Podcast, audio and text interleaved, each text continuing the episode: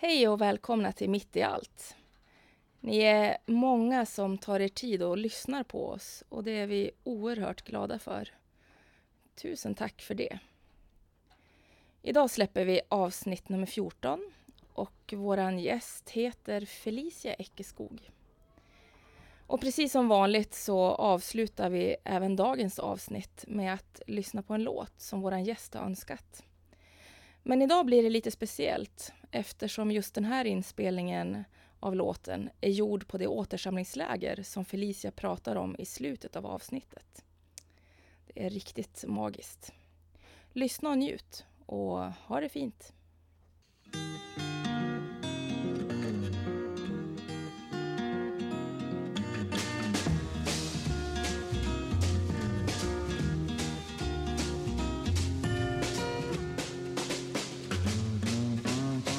Slow down, you move too fast. You got to make the morning last. Just kicking down the cobblestones, looking for fun and feeling groovy. Ba-da-da-da-da-da, feeling groovy. Hej Felicia. Hej Fredrik. Hur är läget? Jo, det är bra, tycker jag. Härligt väder. Jag gick hit och det var väldigt skönt. Trivs bra när det är höst. Tycker om det väldigt mycket. Mhm. Gick du långt? Eh, härifrån hem, från mitt hem så är det kanske fem kilometer. Så det var skönt. Vad hade du i lurarna? Eh, jag lyssnar ju mycket på Cleo, så är det. Cleo, Mm. rap-artisten. Ja, härifrån. Så det är mycket jag lyssnar på när jag är på peppigt humör. Nice. Eh, hur har eh, senaste veckan varit? Ja, den har varit bra. Jag har jobbat en del. Jag jobbar som personlig assistent och har nyligen börjat på ett annat företag hos en ny brukare. Och det rullar på bra tycker jag. Hade personalmöte nu i veckan. Och det är trevligt. Man jobbar ju mycket ensam som personlig assistent. Man är ju Mm. med brukaren. Mm. Och det är inte alltid man hinner prata så mycket med de andra assistenterna när man byter av varandra. Mm. Så det är kul att få träffas alla och ta upp saker med chefen och prata och så. Så det är kul. Och det är kul att få säga vad man tycker och få bidra och få påverka sin arbetsplats lite grann. Så det var trevligt. Eh, är det i vårdbranschen du kommer att finnas i framtiden? Eh, jag tror inte det. Jag har aldrig sett mig själv egentligen i- liksom i framtiden att jobba inom vården och med den här typen av saker. Eh, jag tycker jag lär mig jättemycket och jag tycker om att jobba med det nu men jag ser mig inte mig själv jobba med det om fem, tio år. Vad gör du då? ja, bra fråga. Ehm, jag vet faktiskt inte riktigt. Kanske håller jag på och pluggar då med någonting. Vad det är vet jag inte riktigt heller. Det är ganska öppet.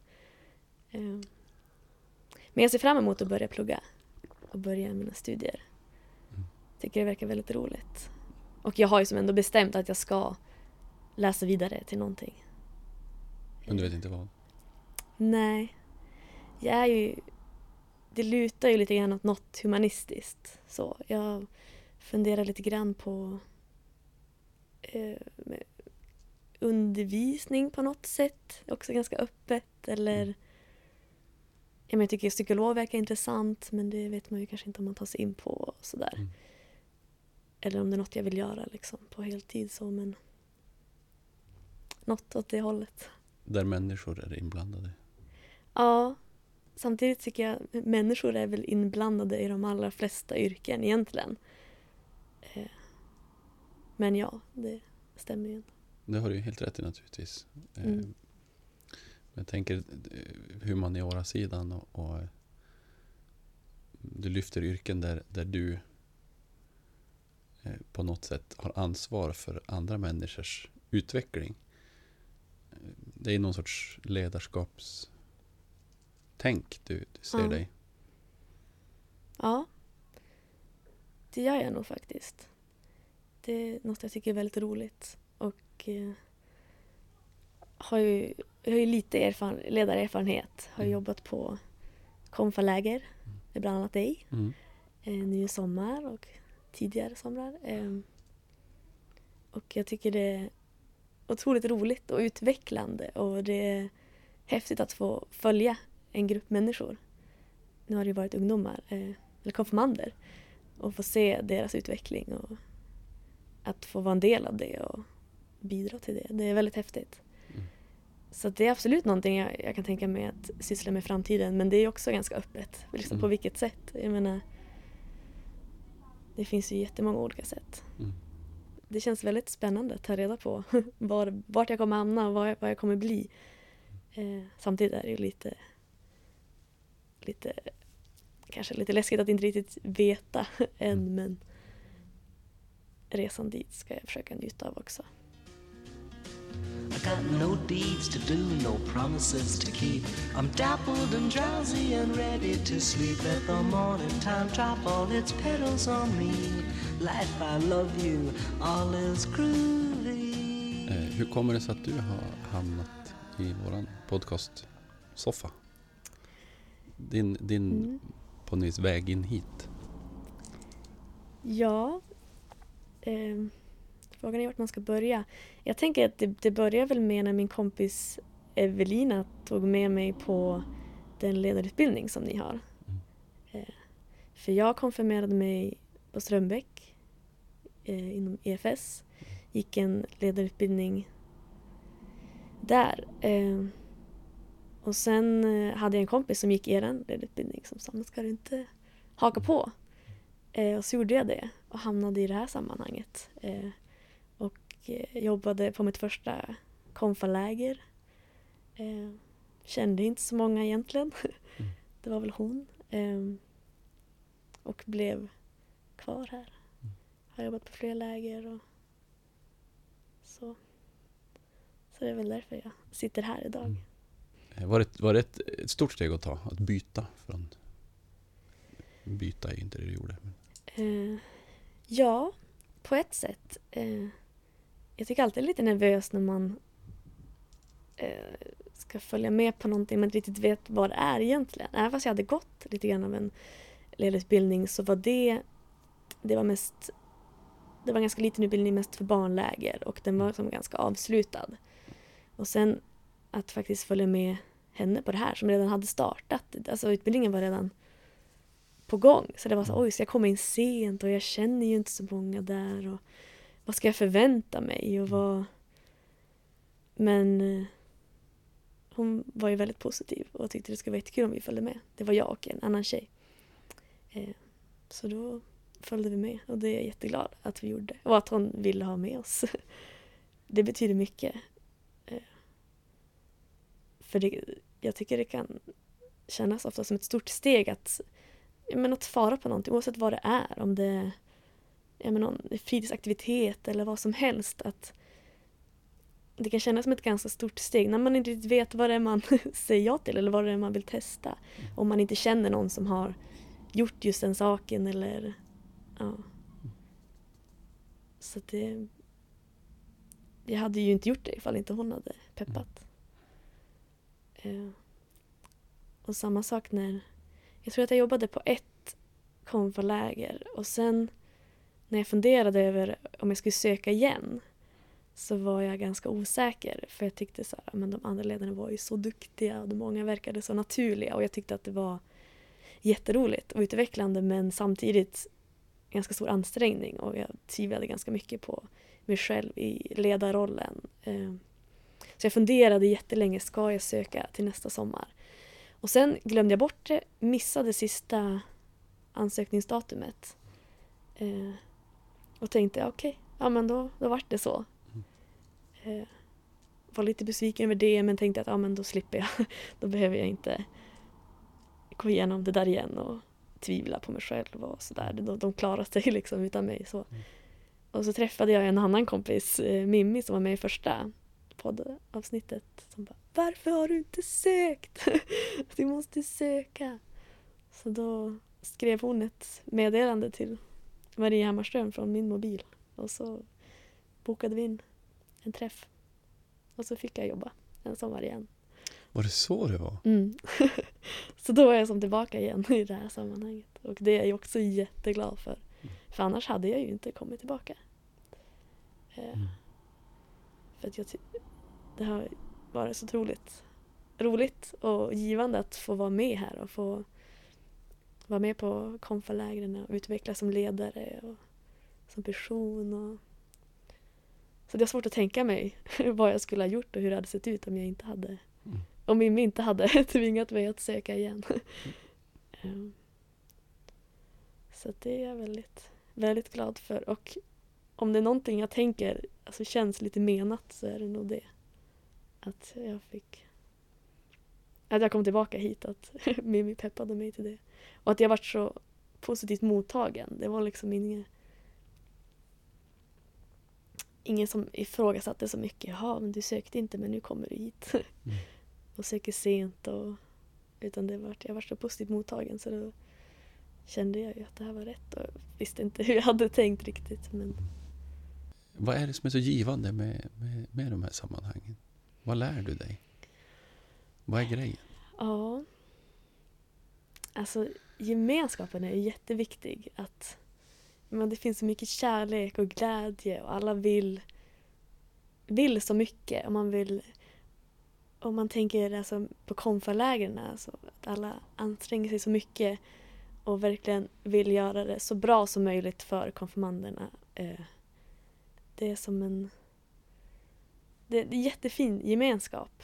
Eh, och att få träffa andra också som, som är troende och tänker liksom att det finns något mer och att eh,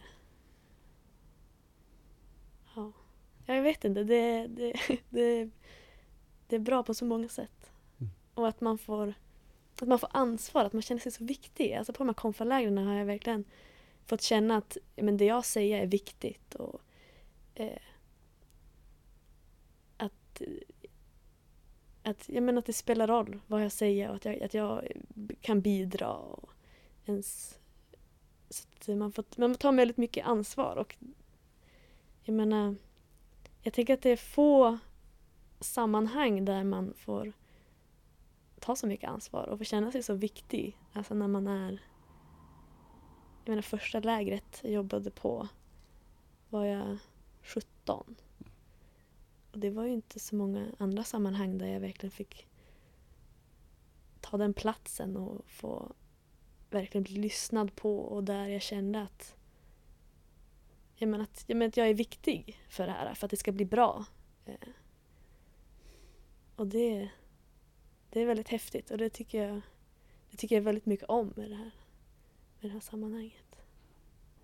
Och att, med att vi Få bli sedd och se andra. Att, eh, det ger mig väldigt, väldigt mycket.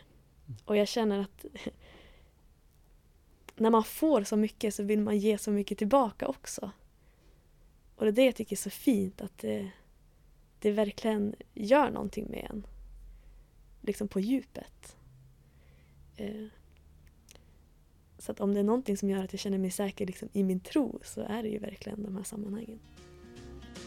I got no deeds to do, no promises to keep.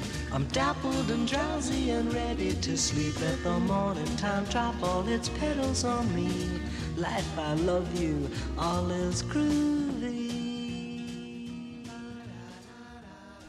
Ja, jag tycker det är svårt att sätta fingret på hur, hur jag är som ledare och vad som är min ledarstil.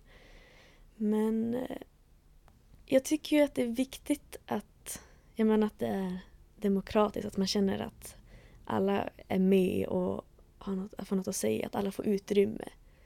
Eh, och det tycker jag är viktigt både ja, men bland, bland ledare men även för den gruppen som man leder, att det känns som att, att alla får synas. Eh, och liksom att, att lyfta alla. Det är något jag tycker är viktigt i alla fall. Eh,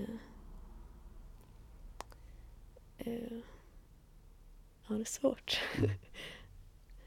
Faktiskt. Det är något jag ändå funderar en del på.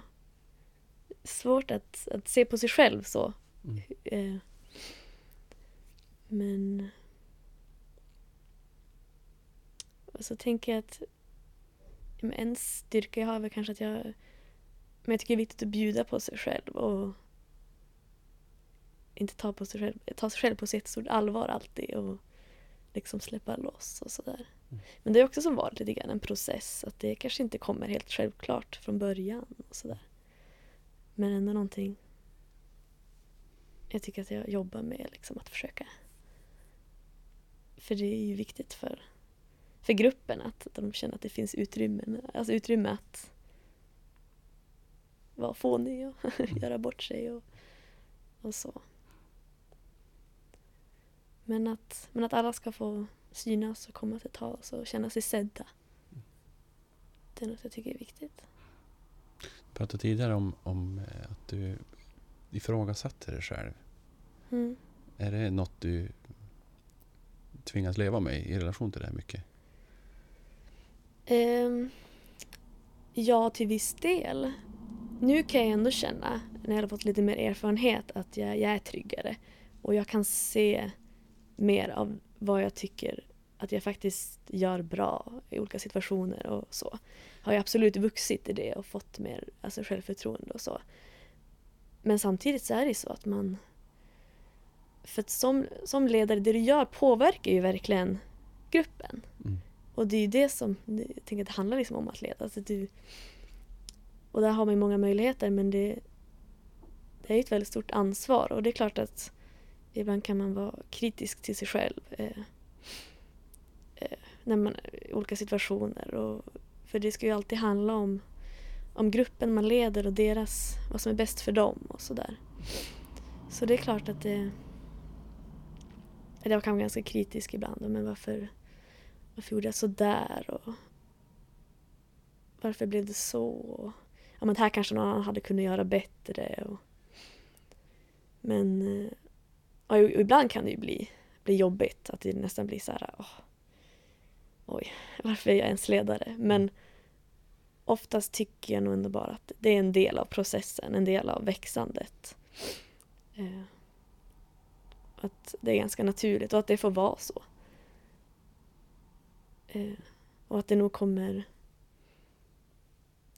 alltid vara en del av det.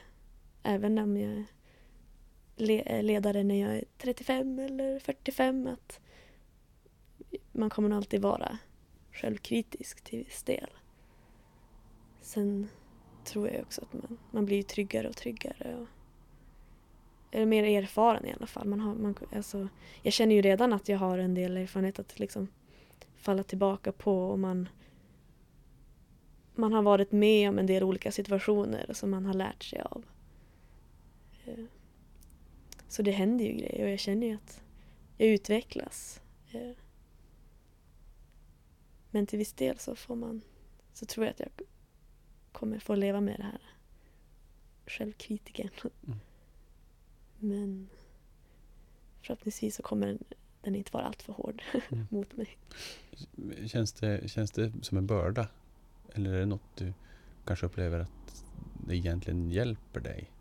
Jag tror att jag mer ser att det är något som hjälper. Eh, framförallt alltså nu när jag ändå är lite äldre. Jag tror att den där eh, självkritiska rösten var mycket hårdare förut. Typ när jag var konfirmand i den åldern, alltså 15. Eh, men främst liksom idag tycker jag ändå att det är något som hjälper. Och jag, jag, jag tänker att det är en naturlig del av, av växandet som ledare och som person allmänt. Liksom. Jag har svårt att tänka mig att, att jag skulle vara ledare på exempelvis ett läger utan att ifrågasätta vissa saker jag gör eller säger eller och så.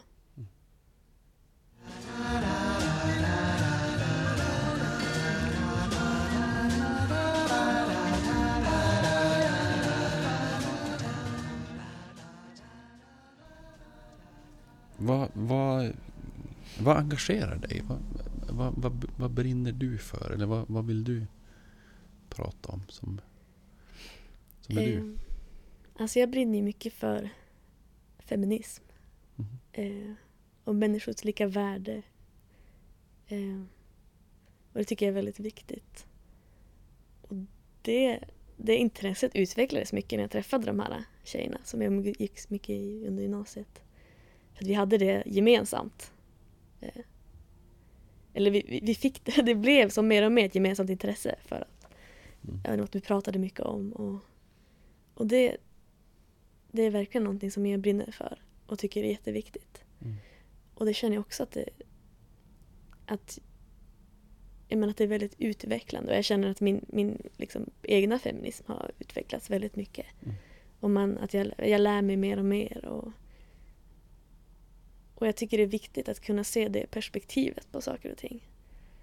Eh, på hur det ser ut i samhället och hur det ser ut kanske i ens egna klass eller på ens arbetsplats.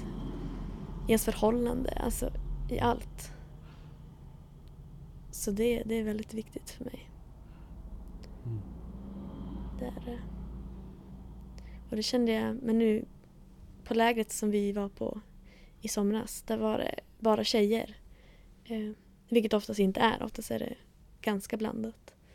Eh, och då funderade vi lite så här, ah, är något, hur blir det här, något särskilt vi måste tänka på? Och det var lite så, så vi tog upp det inför lägret. Och sen, men jag var, ändå, jag var ändå positiv till det och tänkte att det här skulle kunna bli riktigt, riktigt bra. Och det blev det ju.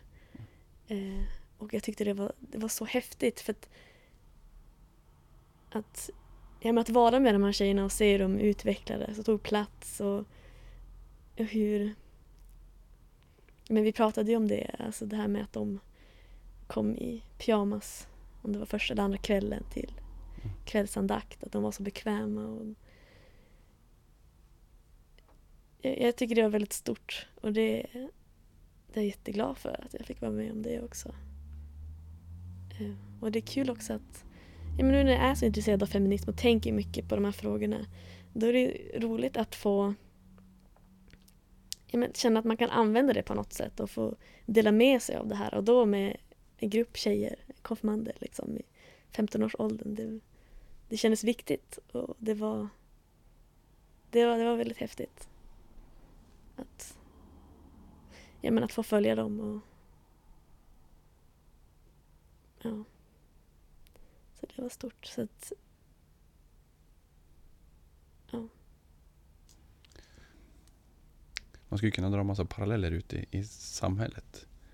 Från konfaläget med bara de här tjejerna kontra hur, hur ser verkligheten ut? Där tjejer inte får ta plats på det sättet som, som de ju naturligt kunde göra i den gruppen. Eh, vad tänker du om, om samhället i ljuset av det du lär dig om Mm. feminism och människors jämställdhet och lika värde. Mm. Ja, om man tänker just det här med alltså vilka som tar plats och vilka som syns. Mm. Eh, det är som ändå en ganska vanlig fråga man snackar om Mm. inom feminismen. Och, eh, och jag tänker att där finns ett väldigt stort liksom, glapp på något sätt. För att om jag tänker utifrån mig själv så har det varit ganska stor ansträngning att, att ta plats. Att, eh, och jag tänker att när att, jag menar att det kanske är svårare och större ansträngning för kvinnor att ta plats. Att, och det också är så att när man väl gör det så är folk mycket mer kritiska till det. Det tycker jag är, är liksom igenkommande, man ska säga, i samhället. Att, så att kvinnor som väl som faktiskt har plats och inte ber om ursäkt för att de gör det och eh, är självsäkra så slår det tillbaka väldigt mycket på dem. Eh, och att det... Även om de hyllas i vissa sammanhang så tycker jag ändå att det, det är fortfarande att man är så kritisk mot kvinnor på ett annat sätt. Mm. Och det tycker jag, men det är någonting som syns liksom i alla olika sammanhang och åldrar och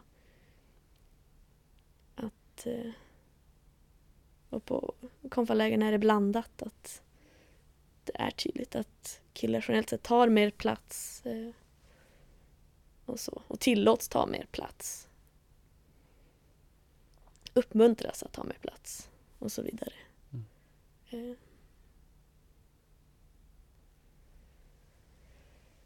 Ja, så det är ju inte så bra.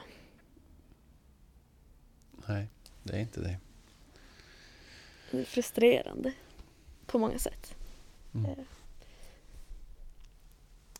Och jag tänker ju att det är ungefär samma problem som man ser ja, men i skolan med yngre barn till gymnasiet, till arbetsplatser, till media. Och att det, det är som samma problem som syns lite på olika sätt, eh, olika grad och så. Men att man ofta landar i samma saker. Liksom. Eh, när jag lyssnar nu när vi pratar om ditt konfaläge, när vi pratar om det här med att kliva in i ledarutbildningen utan att känna någon. Eller som det här. Eh, är- det din stora utmaning, det här med tröskeln att, att kliva över? Ja, det skulle jag nog kunna hålla med om. att Det kan ofta kännas som att det är en ganska hög tröskel Mm. att, att komma över och att jag måste eh, övertala mig själv ganska mycket och behöver alltså peppning ofta. Och att jag ofta duktig på att hitta orsaker till att inte göra saker. Mm.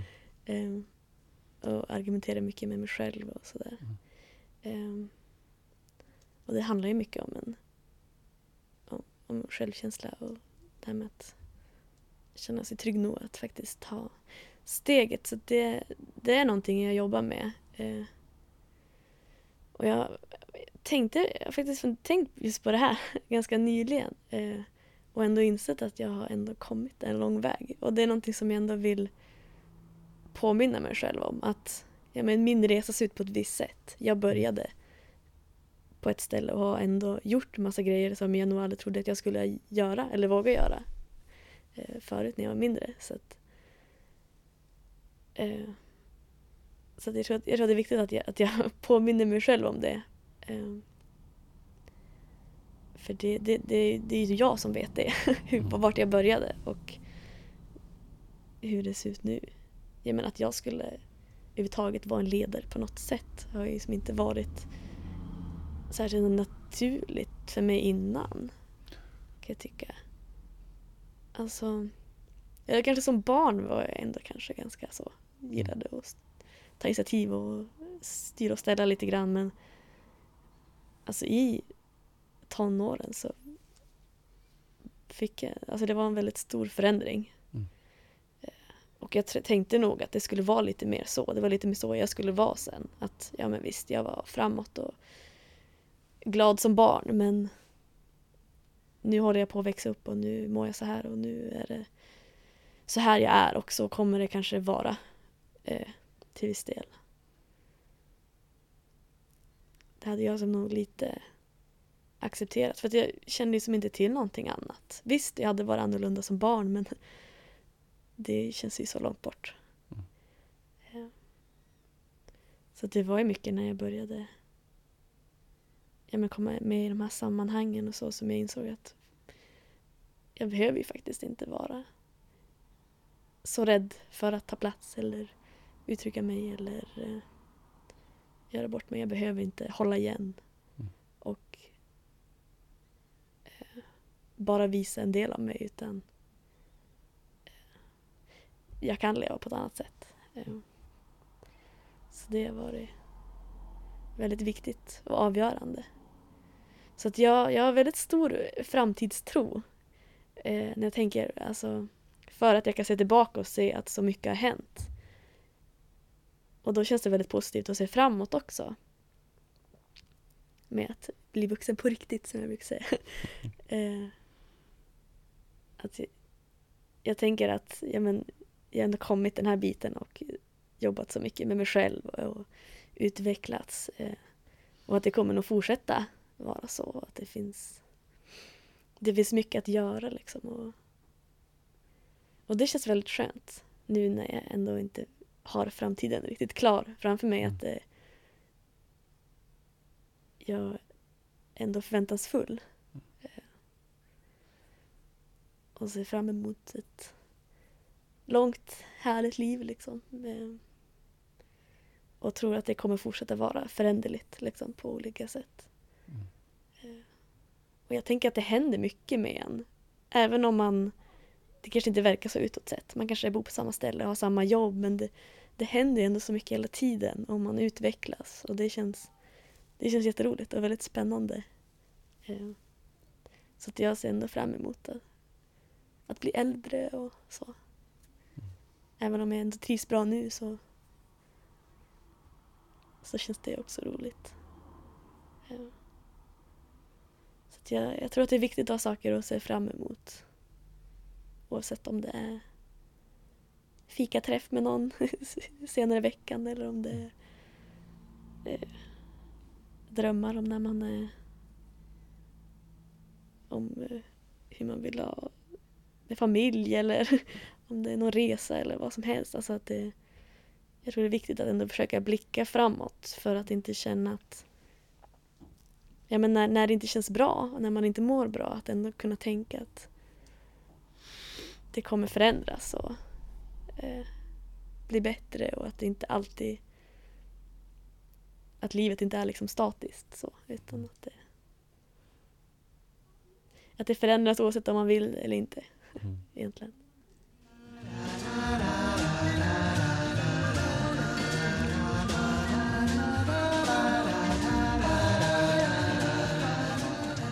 Jag pratade om, om eh, konfirmandläger tidigare som något som bidrar till att utveckla din tro. Mm. Hur ser din tro ut? Ja, eh, jag tror ju på mycket som jag sagt. Alltså, feminism och allt sånt där. Men Mm. jag är ju också kristen Mm. och tror på Gud. Eh, Mm. och det är svårt att definiera. Svårt att sätta ord på mycket det här, alltså med det man känner. Att det känns rätt, att jag känner mig hemma i kyrkan, i den här gemenskapen. Att det finns många... Jag tycker det finns språkliga begränsningar på något sätt. Att jag menar, om man ska prata om gudsbilder och prata om Gud. Eh, ofta så låter det lite grann när man pratar om Gud att det är en person och att det är någon slags manlig person just i språket. Att man pratar om herre och fader. Eh, Mm. och det ja, och det kan man ju se kanske som bara ord, ett sätt att liksom formulera. Mm. Men det känns inte helt naturligt för mig att, att prata om det som, som en manlig figur. Alltså, eh, så då har jag som funderat på, men vad, hur ser jag på det då? För ska man snacka om typ kraft, vad, vad är det egentligen? eh, men så att jag, jag ser nog Gud som kärlek. Mm. Och jag tror att det är ungefär så konkret jag kan göra det på något sätt. Hur eh, påverkar det dig? Ehm, jag skulle nog säga att det ger mig ett visst lugn och trygghet. Att, att, att tro att ja, men det finns någon slags ljus här på världen. Att det, I världen. Ehm, ja, men mycket ja, men trygghet. Eh, och de här sammanhangen tycker jag ger mig mycket kärlek. Eh. Och jag tycker ofta att när jag har varit en del i kyrkan, om det är eh, på Centralen eller eh, konfaläger eller någon återsamlingsläger eller något sånt, att ofta så känner jag mig väldigt liksom, kärleksfull och eh, glad. Och att eh, det... Jag tycker att livet känns lite lättare. Mm. Egentligen. Vi har ju en tradition eh, i, i, mitt i allt med en fråga från en, en tidigare gäst Mm. som du ska få svara på. Och den har du inte fått veta innan. Nej. Eh, Så den frågan som du får eh, lyder så här. Om du skulle vara en karaktär i en tv-serie, vilken du vill, vem skulle det vara? Och varför? Oj. Alltså jag kollar ju mycket på tv-serier. Mm. Det finns ju många att välja bland. Alltså något som känns rimligt. Är det, är det lite så det är tänkt? Eller får man tänka Du får tänka som du vill. Fri som jag vill?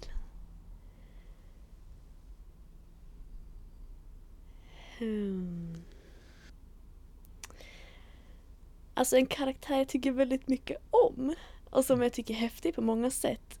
Det är faktiskt inte en karaktär i en serie som jag kollar så mycket på nu för tiden utan mer förut. Och det är Summer i OC.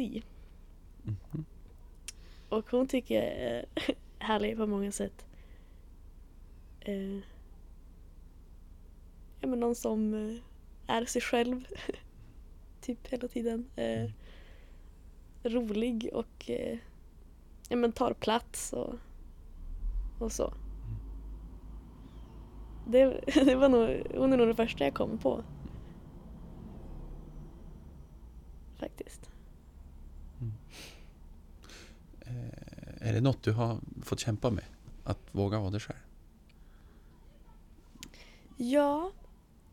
Ja, att vara hela mig själv. Att, att faktiskt känna sig så trygg att, att jag, alltså just det här som jag sagt innan, att inte hålla igen. Att inte, för att jag har kanske inte spelat en roll och Mm. liksom helt bytt personlighet men ändå inte, ja men inte varit mig själv helt och hållet. Eh, eh, Och det känner jag ju att, att jag mer och mer liksom är den personen som jag är och som jag ska vara. Att, att jag mer och mer har hittat, hittat hem i det. Mm. Eh,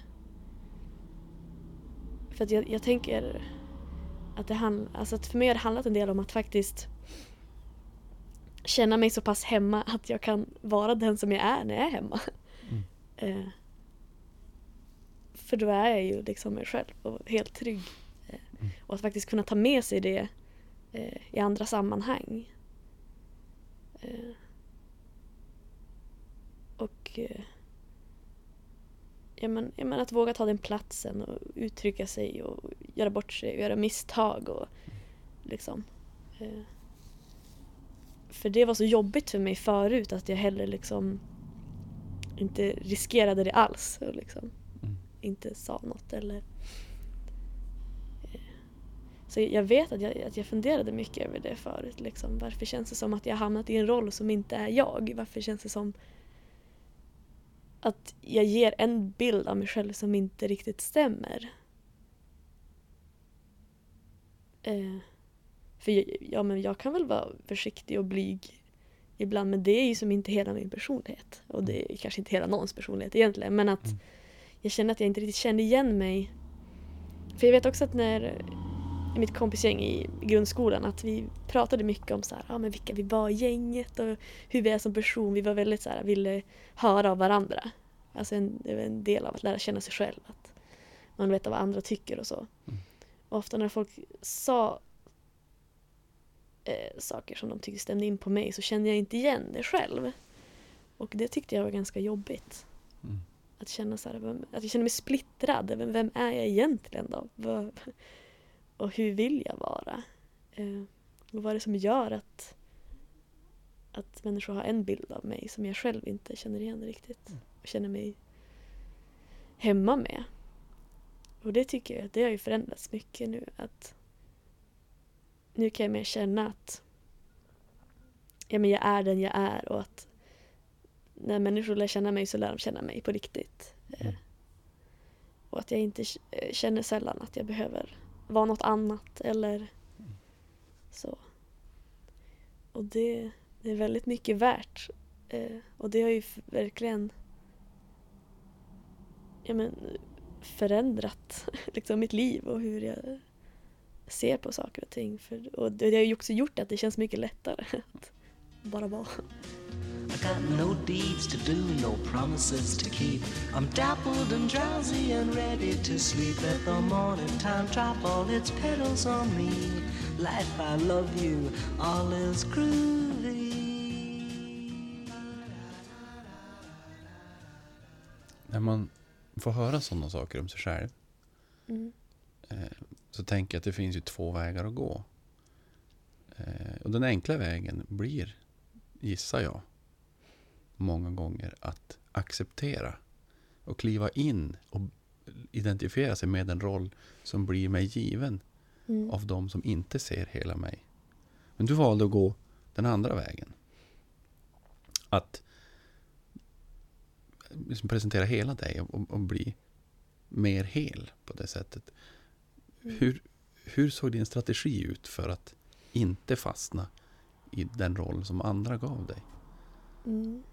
Har du funderat på det? Ja, alltså det är en bra fråga. Men jag, det, det började väl med att jag kände att men det här stämmer ju faktiskt inte. Och det gick som kanske inte riktigt att förlika sig med det heller när jag kände att men alltså den här bilden, det, det, är ju inte jag på riktigt. Mm. Jag kände ändå det, sen visste jag kanske inte vad jag var egentligen eller hur, Mm. så. Eh, och strategi... Alltså det, det har väl varit en process egentligen. Eh, Mina omständigheter har förändrats lite grann. Andra sammanhang. Mm. Det är kanske det som är viktigt, att, att söka sitt andra sammanhang. Eh, För då finns det ju nya möjligheter. Eh, Sen kan det ju bli att det upprepas, att det blir samma sak. Att man söker ett annat sammanhang men det sker ändå ingen förändring, man får samma roll. Men då handlar det kanske ändå att, att medvetet försöka utmana sig med det som känns allra läskigast. Eh, Men jag tänker att, men att det är en process. Jag förändrades inte över en natt och det var inte som att jag hade som nyårslöfte eller att jag tog tag i det så utan det har liksom kommit med tiden och jag har blivit mer och mer trygg. eh. Mm. Och jag, jag, jag, jag, jag tycker det känns okej att det får vara så. Att ja, men det hade väl varit bra om det hade kunnat om jag hade kunnat hittat hem och känt mig trygg på direkten. Men jag tänker att det är väldigt lärorikt eh, att, att det får vara en process, att man får inse saker och ting på sin, i sin egen tid. Och, eh, och jag tänker att det är så det oftast är. Jag tänker att alltså förändring tar tid och att hur man, alltså att, att även kanske när man har bestämt sig för att förändra sitt liv på något sätt så har det säkert ändå tagit tid innan att komma dit. För det kanske började med en tanke för något år sedan och sen eh, börjar man tänka på det mer och mer och ställa in sig på det och sen typ till slut kan det kanske faktiskt ske en tydlig förändring. Eh. Så tänker jag att det är med det mesta. Jag Mm. känner inte igen mig när folk alltså, säger att, det, att saker och ting förändras liksom över en natt. Så. Sen kan ju omständigheter förändras. Men jag tänker att när det gäller sin egna personlighet så för mig i alla fall så tar det ofta lite tid. Och det är jag helt bekväm med. Du ska få ställa en fråga till nästa, Ja, nästa gäst. eh, jag vill ställa samma fråga som jag ställde till våra konfirmander Mhm. i somras. Och det är om du hade obegränsat med mod, vad skulle du göra då? Då får du den frågan. Mm. Vad skulle du göra? Ja. Vi har ju pratat en del om det här med att jag har mina trösklar och så. Eh. Frågan är om det är något konkret. Jag tror att jag, tror att jag skulle vara ganska annorlunda om jag hade obegränsat med mod. Jag tror att det Mm. skulle förändra mycket. För att mina rädslor eh, för att misslyckas och för att eh, eh, jag vet inte göra bort sig eller vad som helst. Alltså det, det är något som jag ändå kontrollerar eller styrs mycket av och något jag måste jobba aktivt med. Men sen är frågan vad exakt? Eh, eh, men jag skulle väl chansa mycket mer, testa mycket mer, tror jag.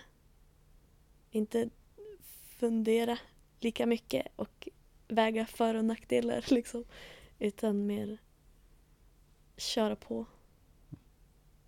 På många sätt. För att jag, jag har ändå många saker jag skulle vilja testa och göra. Eh, men mycket har det inte blivit någonting av. Så. Sen har jag också gjort grejer som har varit skitläskiga. Och, eh,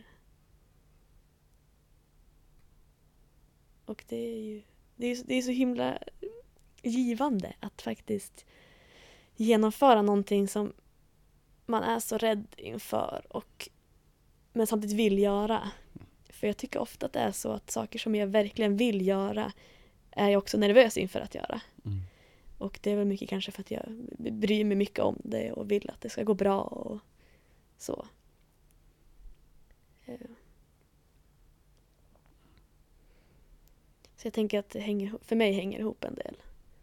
Att eh, det som känns allra roligast att göra är liksom oftast det som skrämmer en lite grann. Mm. Men då, man vinner ju mycket på det. Genom att göra det. Du ska få önska en låt. Mm. Har du någon på lager? Ja. Det är en låt som vi har sjungit en del i sommar. Både på det läger vi har varit på men på de andra konfalägerna också. Det blev som en grej.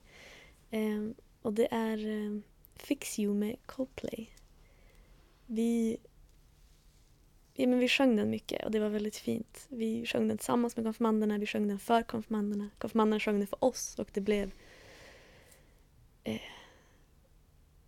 det, det blev väldigt häftigt. Så, eh, och sen men jag, jag, tror inte att det var, jag tycker att det är en väldigt bra låt, men det var som inte just texten i sig eller låten i sig som var det fina utan det var just det här sammanhanget. Men sen så gick det några månader efter vårt läger och vi hade återsamlingsläger. Och så sjöng vi den låten igen. Eh, och då var det ju konfirmander från olika läger. Och låten alltså texten träffade mig så otroligt mycket mer då och det blev så himla mycket starkare. Eh, och jag tror att det var för att ja, men det hade gått några månader, saker hade hänt, saker hade förändrats i mitt liv. Eh, och plötsligt så, eh, ja men orden träffade mig så himla mycket mer. Eh, så därför har jag valt den låten. För den har som kommit att betyda mycket för mig. Stort tack Felicia för att du har tagit dig tid och delat, Tack delar för av att jag fick din berättelse. komma hit. Det var jättetrevligt. Tack så jättemycket.